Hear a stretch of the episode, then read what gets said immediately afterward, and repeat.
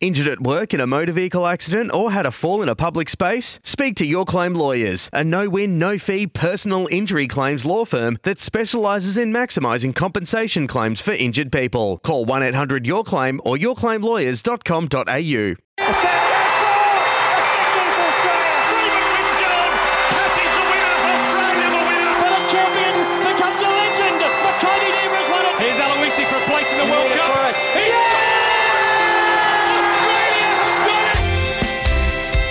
Welcome to This Is Your Sporting Life with Peter Donegan. And it's great to have your company for another edition of This Is Your Sporting Life for Tobin Brothers Funerals, celebrating lives. And today we celebrate the sporting life of a man who has certainly made his mark in the great game of Australian football, most of it from the administrator's desk. Adrian Anderson, welcome. Thanks very much, Peter. Uh, it was a long time at the AFL. Let's catch up on what you're doing now. What does life entail for Adrian Anderson at the moment? A barrister these days, uh, Peter, so practicing mainly in sort of sports law and also defamation, the main two areas. So running an inquiry for Greyhound Racing New South Wales and uh, representing various clients in the sporting area and also uh, defamation. I'm not sure whether I can ask you now because if you're running an inquiry for Greyhound Racing New South Wales, you don't want to get my opinion on all of this Greyhound racing business because my first job, Adrian, was calling the Greyhounds. So Yeah, right. I met a lot of great people in the Greyhound racing industry. Yep. I couldn't believe when that decision was handed down. I couldn't believe what they're doing in Canberra at the moment because it was just a blanket decision that affected the lives of so many people. No, I couldn't agree with you more, Peter. So many good people, particularly in regional communities, involved in the sport, and I was certainly uh, very surprised. And you know, I think that. Um, you know, the government, it's a sport racing, as you know, that's sort of ultimately been controlled by the, the government. So I think there's a sort of a responsibility there to try and make it work if there are failings. And, uh, you know, I know that they're, they're, uh, they're trying to make some inroads there. A lot of people ask when you're calling football, as I do for a living, uh, for six months of the year, about the allegiances. Uh, People may know that I have some little inclination towards the black and white. Was it hard for you when you were at your time at the AFL? You had to make the uh, decision regarding Hawthorn in various matters at various times. Do you just divorce yourself from uh, the fact that you're a lover of the football club?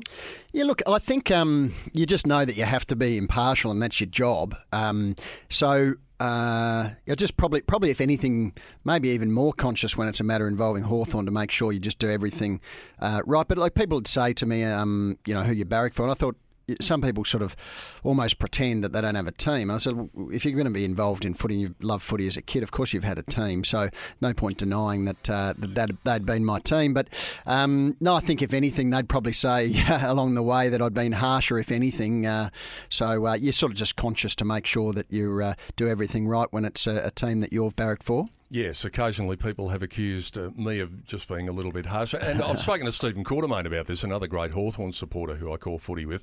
And his uh, contention is that you do go a little bit harder. You probably overcompensate a bit. Yeah, I think that's fair enough. And I think I've, um, you know, it's like um, when I coach my son's footy team, the uh, St Kilda City under 10s. And with your own son, I think sometimes I'm a little bit uh, probably harsher on him uh, because you want to make it clear that you're not playing favourites to the other kids uh, which is probably a bit hard hard on him. But exactly right. I think that's the tendency. How's that going, coaching the under 10s? Do you ever get the look from the uh, parents on the sideline saying, that's that bloke who used to be at the AFL over there. Oh yeah, occasionally, but most people are really, uh, really good about it, and um, so many good people involved in uh, junior footy. It's a great thing to be part of. And last couple of years, I've got a huge uh, amount of enjoyment out of uh, coaching the kids. It's been sensational. Let's go back to when you were a kid. Where did it all begin? Where did you grow up? Uh, I grew up um, in a few places, but um, originally in uh, Camberwell, and uh, and that's when uh, Dad would take us along to the uh, footy, watch the Hawks a bit. Then we went over to England as a family for a bit. I went to school over there. Um, we came back. I was at Dandenong Primary for a year, where Dad was working out there.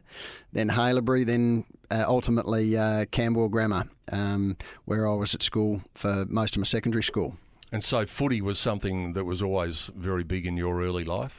It was. Um, I just, the, the, uh, I remember sort of um, uh, vividly, uh, Yeah, like as I said before, Peter Knights and Leigh Matthews were the were the, the heroes at the time, and his dad was a Hawks supporter, uh, growing up on a farm in Rosedale in country Victoria, where Bert Mills had been a ruckman, used to come around every now and then, and uh, he'd been to the 1961 uh, grand final, and um, took us along in 1983 um, which was the start, obviously, of a, of a great era. And um, that had always been my uh, number one sporting passion for sure, all the way through uh, school and young fella. So, where did your early football take you? Who who did you play for when you played as a young fella? So, I only um, played school. So, at Camberwell Grammar, we had this fantastic coach, a guy called Doc Morinays, who was the vice principal of the school. He never taught me any subject at school. And people say, "Who's your biggest influence at school?" it Was actually my footy coach, who followed our team the whole way through, um, even though he never taught me in any uh, any subject at school.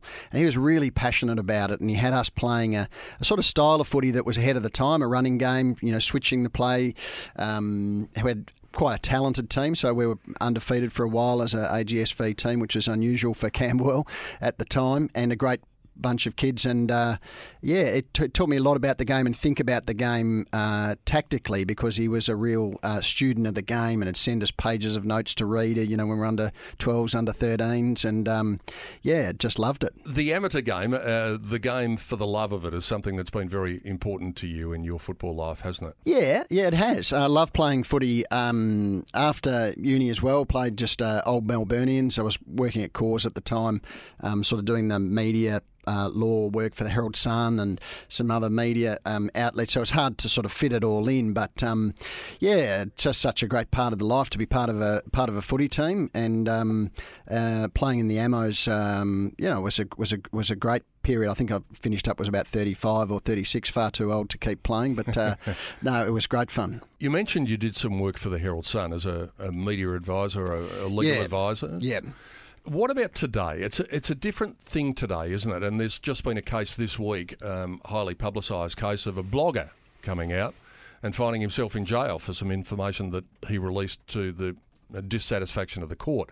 It is very different these days, isn't it? Because the newspapers obviously would vet everything that they thought might have been borderline. Yep. But there are so many other people out there acting as publishers now. Yeah, absolutely. It's a massive change. There was the Herald Sun, and back when I was acting for them as the main media law advisor, really the Herald Sun and the Age, the big two um, publishers and the big two media law practices. So what's changed, as you say, is the access to the internet. There are so, and it, just about anyone can be a publisher these days. So the newspapers, you know know, some people might be uh, um, surprised to hear actually have pretty good processes in place or strong processes in place to vet you know what you ultimately read in the paper.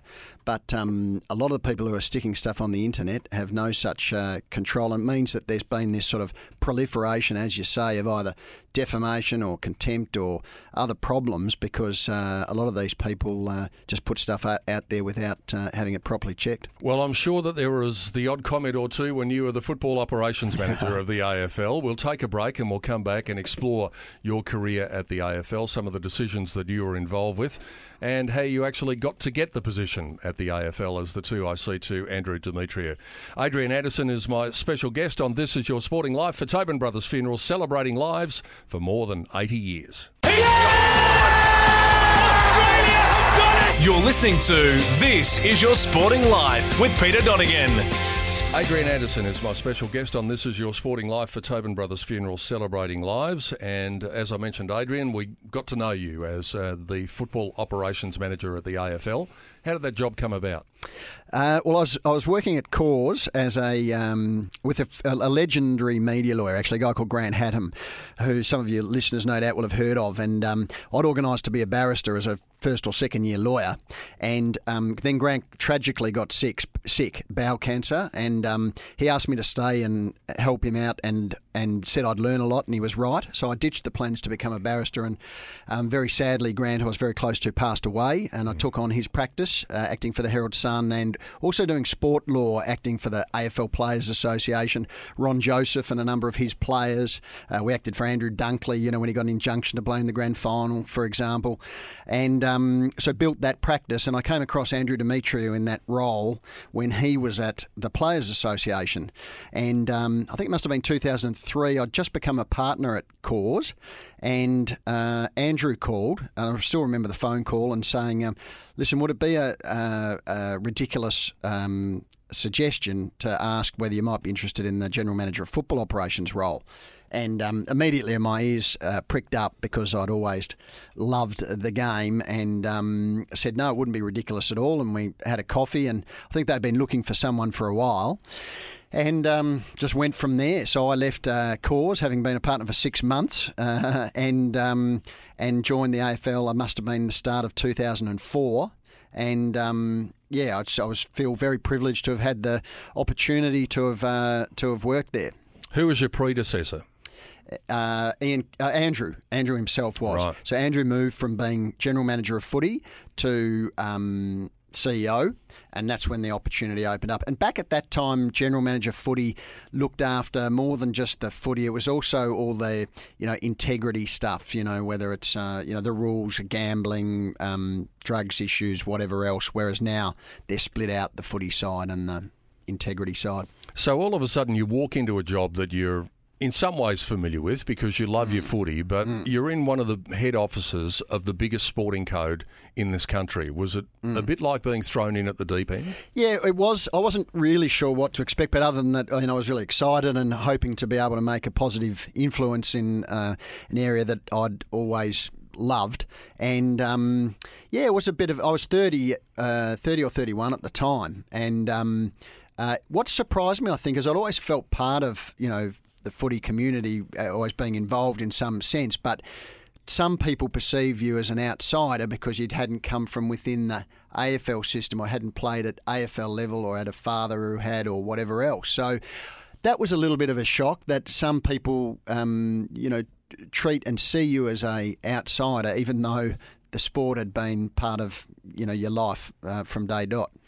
Sometimes, though, it can be a good thing to get someone who is, in inverted commas, an outsider rather than the pedigree that you're talking about because you find a different way of looking at something that they would look at under the normal prism of quote football people. Yeah, I think that's right, and I think that's partly what Andrew wanted. Um, I think he wanted somebody with a to come in with a fresh sort of eyes and no sort of um, allegiances in that regard. Um, and I think some people, most people, are very good. I met some fantastic friends and some people really kind in footy. I remember Neil Daniher right from the start being, you know, a really good um, person to talk to. And when we changed the ruck rule early on in my tenure, was a huge support. Some great people, but also some people who treat treated you a bit, which I was quite surprised as a bit of an outsider. And I think there were people who sort of had thought that they should be in that role or they're someone that they'd wanted in that role. So there's a little bit of that angst there that I hadn't sort of anticipated to be walking into. I'm not asking you to rag on people who mm. didn't like your appointment, but yeah. is there one particular person who was particularly standoffish when you first got there, but you'd won them over by the end of your tenure? Oh, look, I think there's a lot who are who are sceptical, um, and by the end, you know, we'd um, we'd become quite close. I know Lee Leigh Matthews for one. Um, we, was probably, you know, we, we had a, a, little bit frosty at the start. I think he thought that I was responsible for the Lions having to play a uh, Oh yes. Uh, when when the fixturing wasn't actually within my um, uh, portfolio at that time, but you know, uh, developed a really good relationship with Leigh over the time, and his input on the laws committee was um, in, invaluable, and you know, developed a really good uh, relationship with him, and he was very uh, very helpful and a great sounding board, uh, particularly on laws of the game rules issues. Um, Neil Craig was another one who was fantastic in that uh, that regard. Um, Neil Daniher, I mentioned. Um, a number of a number of people who, um, you know, I think um, Sheeds at the start. You know, I ended up appointing Sheeds as the first coach, to, a real existing coach, to coach the international rules team. Um, and I think we uh, forged a, a, good, respectful working relationship over that time. So, yeah, there are a number, um, Pete, for sure. So, Adrian, you, you get there in 2004. You've already said that you're not the man responsible for costing the Brisbane Lions a fourth premiership, so we're not gonna, we're not going to put that on you with the fixturing thing and the preliminary final and all of that. And it's water under the bridge. What was the first big project, the first big thing that you got yourself involved with that put your name out there in the public eye? And the first time you heard this bloke doesn't know what he's doing.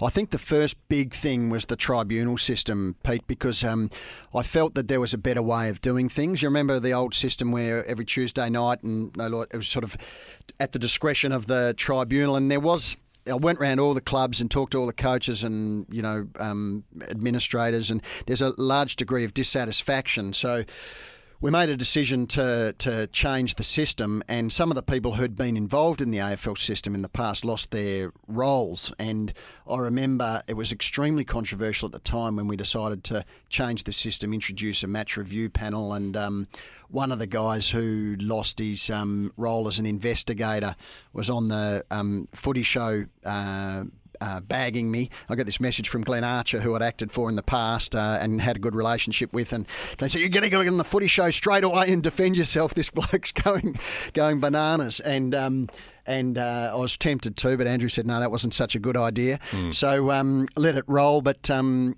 yeah, I remember him getting on the footy show and saying basically he doesn't know what he's doing and this is going to be a disaster and whatever else. And I, I think that's one that there was a lot of scepticism and, um, you know, at the time, um, uh, criticism about changing the tribunal system. But you know, nothing's perfect, um, and it's still got its critics. But I think it's it's a whole lot um, better system than what it was, and um, it's been further refined over the years since I've left by Mark Evans and others. But um, yeah, whenever you change something, you learn in a public role like that, you're bound for controversy, and change is a, is a is a um, ingredient, great ingredient for uh, fodder for the for media and opinions. And whenever you change something, and I and, and I probably maybe I changed too many things, but when you change something like the tribunal system, you introduce an illicit drugs policy, um, you change the rules, you introduce a ruck rule. That was probably the second big one. You know, what's this bloke doing, changing the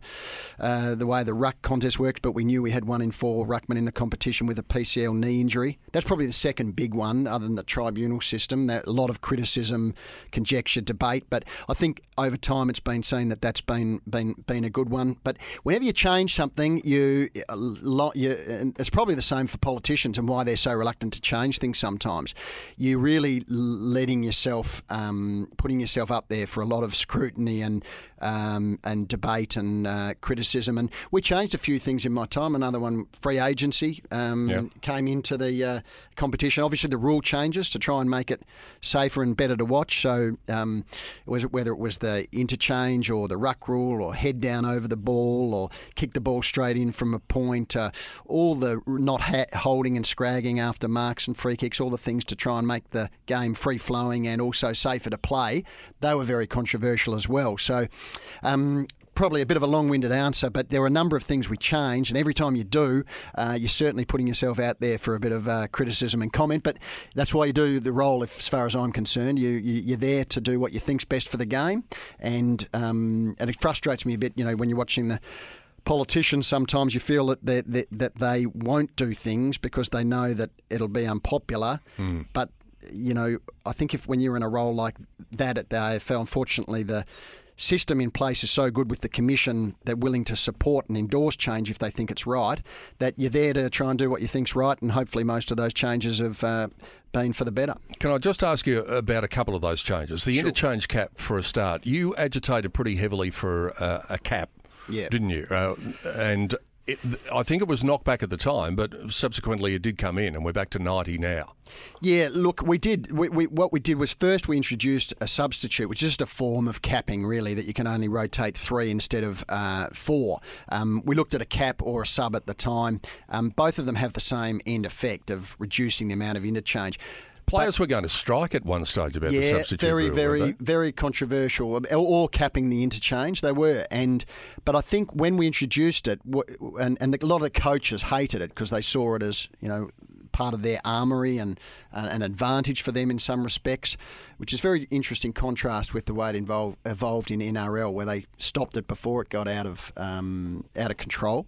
But um, bringing it back, I think, made the game again a bit more open, a bit more free flowing, and from a injury point of view, it's important to keep the game as a free flowing, continuous spectacle, I think, as opposed to some of the, you know, like NFL or um, even NRL to a certain extent, which are more collision based sports. I think it's an inherent part of our game to have a continuous free flowing spectacle. And if players are getting on and off, on and off, on and off for rest and can come out at full pace, it really ramps up the defensive side of the game. So, look, I think that the reducing the interchange has been good for the game, and I think they could probably go fur- or should go further. Um, it's one of the things that would help alleviate congestion. To what? What would be the cap ideally? Do you think? Oh, look, if if it was it, it, wasn't up to me, we'd always discuss it at the laws committee. But I'd bring it I'd bring it right back. I think there's talk about radical things about having zones on the ground. I think it's not that long ago that the game was played with a very limited interchange, and we know how it looked. And it wouldn't be Armageddon like some of the um, uh, some of the critics would have you believe. And I think that um, you'd see more traditional better footy as a result. The players would be a bit tighter, but that's that's um, I think it'd have a really positive impact. So I'd, if up to me, I'd I'd scale it right back. But it's something that's controversial, and a lot of the coaches and players won't like that because that's ingrained now as to having those higher higher numbers. I'm sure there are people laying in bed on a Sunday morning listening to this, or whenever it might be, or perhaps driving to golf as you do sometimes when you're listening to this program. Yep. And one thought might be going through some of their minds leave the bloody rules alone. Yeah. We tinker with the rules too much. What yep. would you say to that? Well, I'd say that that's um, that's uh, uh, that's a flawed attitude because if we had have just left the games alone, the game alone, you'd have hardly any ruckman left because they'll have uh, knee injuries. You'd potentially have a paraplegic or a quadriplegic because you're not protecting guys with their head down over the ball, and the spectacle would be a lot worse. Now, the coaches evolved the game, and every sport around the world changes its rules or should be in a position to change its rules, and they do from time to time to make the game, keep the game great to watch and safe to play. And so long as you have those parameters that you're trying to protect the fundamental aspects of the game, which can be eroded as tactics and fitness and use of things like the interchange evolve over time, uh, you need to make change to um, make sure that you're keeping the game great and keeping the game safe to play. One last one on the match review panel stuff, Adrian. Um, do the match review panel have the right tools? I know you're never going to get a perfect system. You're trying to get it as close to perfect as possible. But when Bachar Houli essentially got two weeks from the match review panel for what he did, and then Thomas Bugg came out a couple of weeks later and got six. Are we close to getting it right yet, or are there still so many grey areas that you just on a case by case basis, there are still going to be question marks raised over these decisions. I think there's always going to be grey areas. Pete, it's one of the great things about the game. You know, whether it's holding the ball or uh, you know Bachar Houli versus uh, um, Bugg, and there's always going to be a role for human judgment. And wherever there's a role for human judgment, occasionally it goes wrong. And um, you know, the AFL appealed the Bachar one. I think that was the right call. It was a little bit light for what he d- did, and it was back to uh, four weeks, I think it was at the time. So, uh, look, there's no system that's going to be perfect, and, and, and you can't remove human uh, judgment and the capacity from human error from time to time, whether it's umpires, commentators. We all make mistakes, administrators, we all make mistakes from time to time, and that's going to happen. And just the scrutiny of them at AFL level blows them up into a bigger, um, you know, it blows them up into a big issue. But it's never going to be a perfect system. Any disciplinary system is very hard because you, you, as an umpire or you know a tribunal, you, you're never, um, you're never going to win. Um, all you can do is try and be as consistent as you possibly can and explain yourself as well as you possibly can. Still lots to talk about from your time in the big chair at the AFL, and we'll do that on the other side of the break. Adrian Anderson is my special guest on This Is Your Sporting Life for Tobin Brothers Funerals, serving families across Victoria for more than 80 years. Back with more with Adrian on the other side of the break. You're listening to This Is Your Sporting Life with Peter Donegan. Great to have you with us for another edition of This Is Your Sporting Life for Tobin Brothers Funerals, and Adrian Anderson is my special guest. Adrian, we talked about uh, a lot of the rule changes, the one that you brought in that stopped the injuries to the ruckman. What about the other rule changes that you brought in? Uh, there was one particular incident I wanted to ask you about. Not sure whether this was a rule change or not, but when Sydney had 19 men on the field at one stage, did you ever consider taking the game off them? For that 30 second infraction of having too many men on the field? You're testing my memory there, uh, Pete. Um, I, I I remember that it was at the time when the interchange was uncapped, and it was just a bit of mayhem, really, Yes. on the on the um, keeping control of players running on and off because that I think the rotations in some cases were getting up 150, 160. Yeah. Um, so look, I can't recall. Uh, sorry to answer that particular question, but it was certainly um, a spur to the way that it was sort of evolving to say, is this to really look closely at the interchange and whether it was um, something that was positive for the game in the long term? Were you there when Hands in the Back came in? Yeah, yeah, that was certainly an interpretation that we brought in. It was like the end of the world when it happened. It was absolutely the end of the world, and the whole the whole point of it, um, interestingly enough, is to encourage the marking contest. So obviously, as my role, you're chairman of the laws committee as well as general manager of footy operations. So we have people like KB and Leigh Matthews, etc., on the committee, but you're the chairman and you make the recommendations to the commission. And what we were trying to do with the rule changes is make the game safer to play, and I think there's no question that's happened, and to keep the game good to watch. And part of that was trying to keep it free flowing, continuous, but part of it was to try and protect the contested mark as a great feature of the game. And personally, I think the specky is one of the great things Yeah. about our game. And we wanted to protect the specky. And what we were noticing more and more in a mark, instead of a player jumping up and going for a specky or a mark, you sit there from behind and push out with the hand. And coaches were coaching players to do that. So we're actually trying to incentivise the great marking contest. Now, coaches who are very influential in the media and they coach their players very well how to use those sort of tactics sometimes don't like changes like that, and they very influential. And it was a very controversial change. But I think that you know more needs, even more needs to be done, Pete, these days to protect the marking contest. I, I think that often a player will get taken out um, of the contest by another defender when there's a two-on-one who hasn't got his eye on the ball, um, and we really need to to focus, like hands in the back is part of this, to protect the specky and encourage players to jump up for great marks because that is one of the great highlights. And I don't know what's happened to the contested mark numbers in recent years, but I suspect that those big jumps in in, in packs or even two on one or one on one, the big jumps.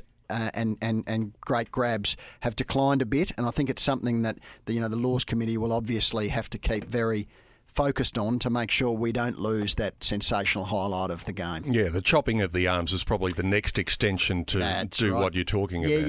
yeah, uh, chopping the arms, and also the player who's really this extra defender who hasn't got his eye on, Yeah. just clumsily, you know, accidentally uh, knocks a player out from being able to jump up and Hmm. uh, fly for the mark. One last thing was that the Jimmy Clement rule, the hands in the back rule, because everyone said that it was mainly him. No, definitely not. I mean, every rule is a nice way in the media to have a label like Jimmy Clement, or I've forgotten the. Um, it was all the the deliberate rush behinds was all. Uh, I think it might have been Hodgie, was it? Or- Yeah, it yeah. was. No, no. The, all of these. Oh no, things, was it, was it Joel Bowden in Richmond? Oh yes, it was, it was so so called Joel Bowden rule. Yeah. But there was also there were the, each of these rules we did you know work for for months or years building the stats and analysing and so it was never just one incident. You know that's all part of the looking at um, changes like hands in the back or deliberate rush behinds or the ruck rule or whatever. But you know it's a very um, and I think we tried to really build this as part of the football operations team when I was there. A very analytical, research-based approach uh, to changes. We did a huge amount of research on the laws of the game,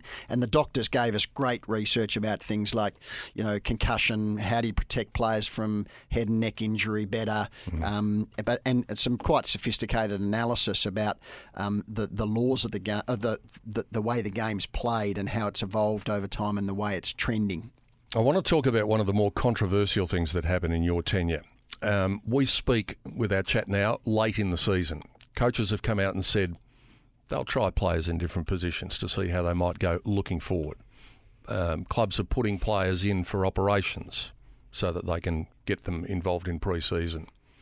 What's the difference between what they're doing and what Melbourne did when they were convicted of tanking? Yeah, well, the conviction for Melbourne of tanking was after my time, uh, Pete. That happened, you know, after I'd finished. But it's, a, I think the question's a good one. The same, the, the issue about what happens at the end of a season, and um, what we did is we changed the priority pick rule. Remember, there was that real bonus for finishing motherless last that you. Yeah, well, or called less it- than four games. They called it get- the Kreuzer Cup at one stage. Yeah, yeah. So what we did is we removed the priority pick um, as a uh, entitlement where you could say if you lost more than four games, whatever it was at the time, and really diluted that. And I think that really helped in that score to that score. But if you've got a draft, you've always got the potential for people to um, feel that they're incentivised to finish at a lower position.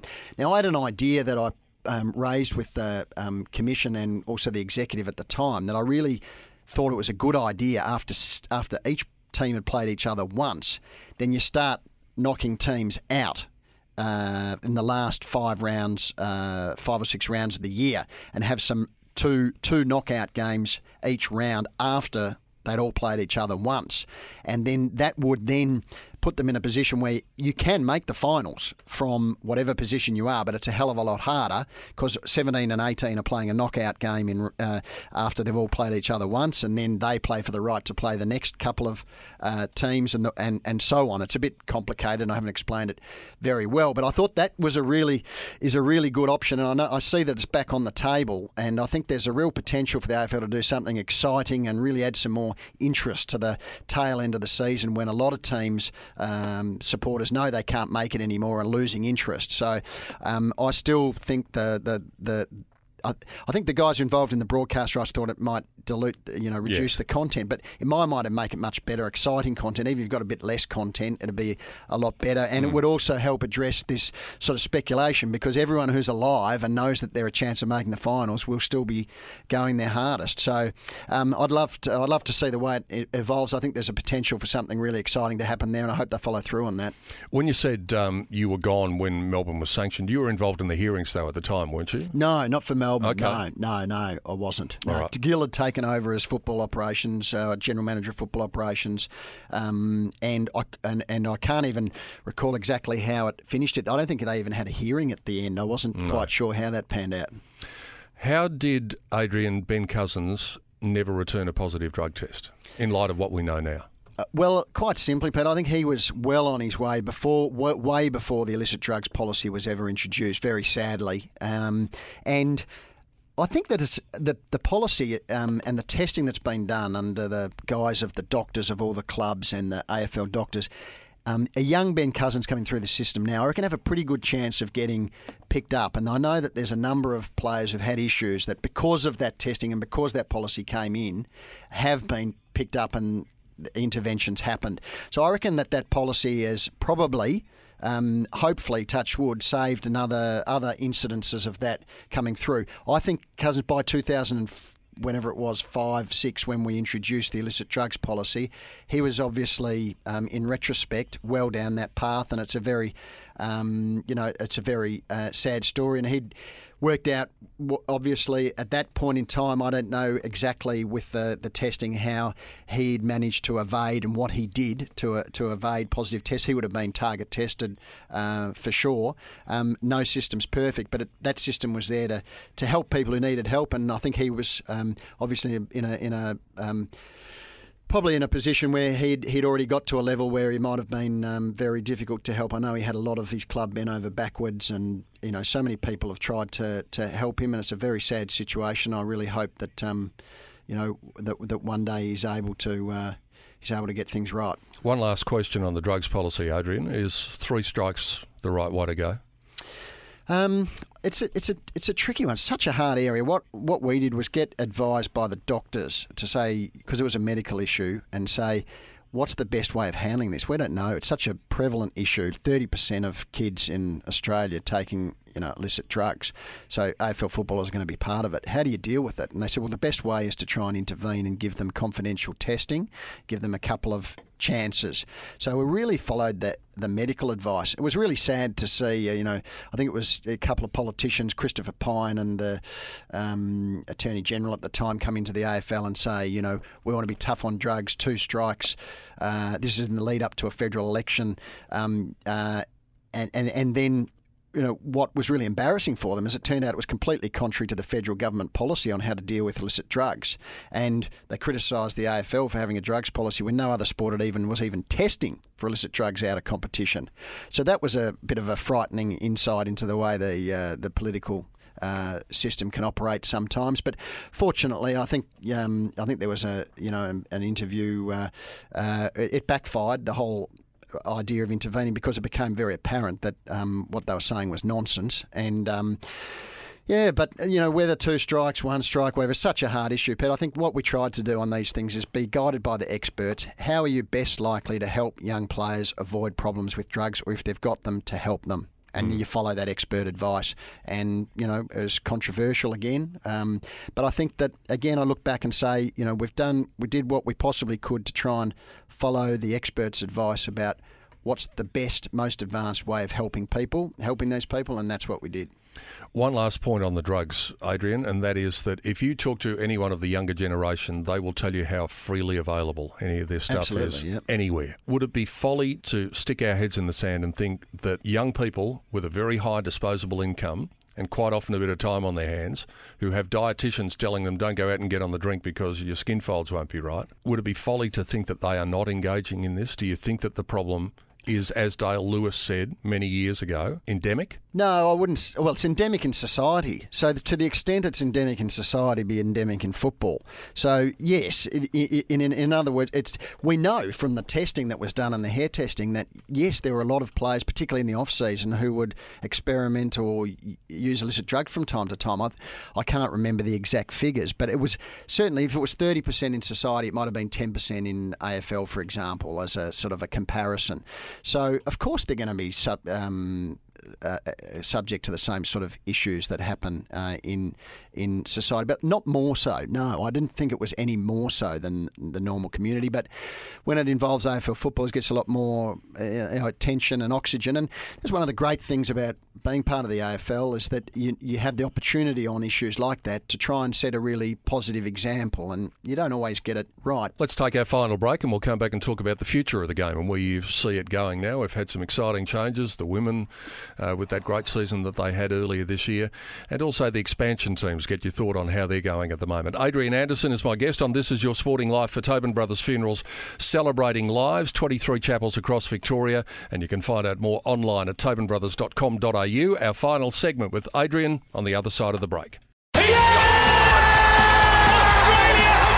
You're listening to This Is Your Sporting Life with Peter Donegan.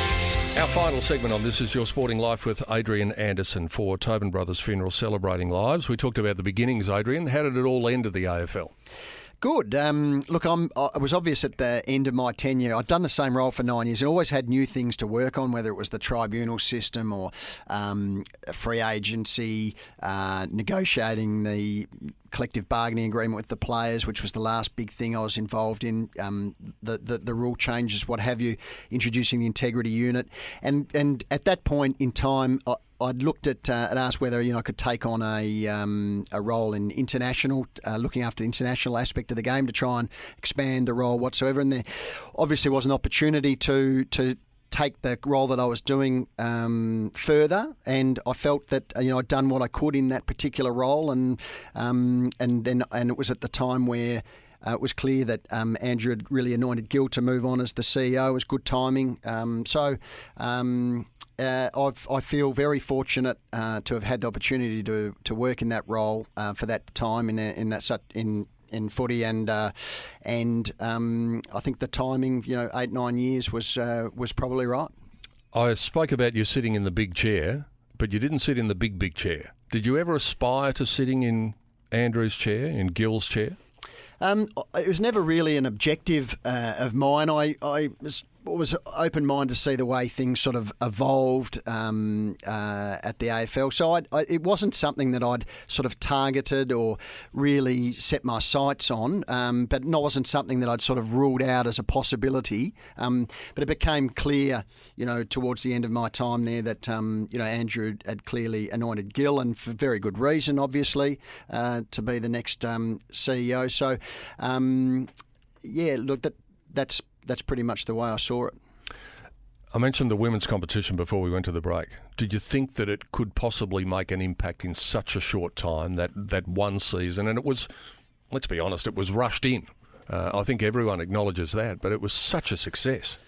Um, it was a success. It's fantastic. Um, I think that um, you know the, the involvement of women in our game has been one of its great competitive strengths. You go along the footy, and how many women are there compared with go along to an NRL game Yeah. or a soccer game or whatever else? Uh, you know, the Premier League game in England is fantastic, and it's w- one of the secrets to the success of the game. And when you look back, it's obvious, really, that we should have been doing um, more a long time ago to really celebrate the playing of the game by women at an elite level. So I think it's really sort of provide another forum for women who are so passionate about the game um, to show what they can do on a big stage, and it's really um, fantastic to see. And you know, I'm involved with junior footy, as I said before, coaching the number of girls teams, and um, it, it's really crucial, I think, to the ongoing success of the game to make it a game for everyone, like it's always been, and but really to give women the scope to really expand their involvement in the playing side of it. Uh, sensational. And on the subject of being crucial to the well-being of the game going forward, the expansion teams, you were there when they first came into the competition.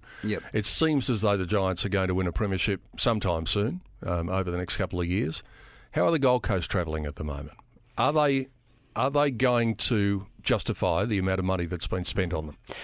It's interesting. Uh, time will tell. I think that um, I expected them to do better than they have so far, but I think that there's probably a number of factors as to to why they haven't. I think the the commission um, showed great leadership in uh, expanding the competition to Greater Western Sydney and Gold Coast. I mean, there are areas of the country that growing big areas, particularly GWS, and there's huge amount of work still to be done there. But if you want to be the number one national sport, you need to be um, you need to be more active in those markets and having more people fans of your game in your game in um, GWS and also uh, Gold Coast. So, look, I think it's um, uh, it was a it was good leadership, particularly Mike Fitzpatrick, very strong leadership about expanding the game into those markets. And you know, GWS they they might win uh, one, they might not. Look like a fantastically talented side, and I think sometimes their their coaching staff and their people get undersold for the good job they're doing. Where people say, "Oh, they're so talented," whatever. Um,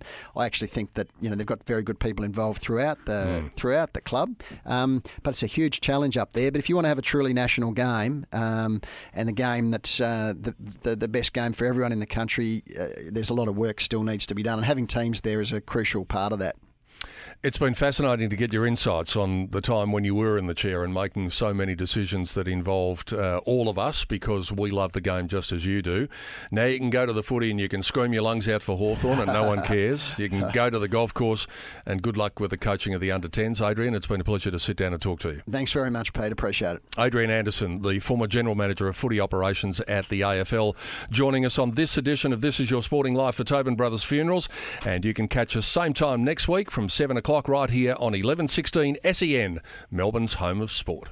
Want to witness the world's biggest football game? Head to iCanWin.com.au, predict Australia's score with a crystal ball, and it could be you and a friend at the FIFA World Cup Qatar 2022 semi finals, all thanks to McDonald's. Maccas, together and loving it. TNCs apply.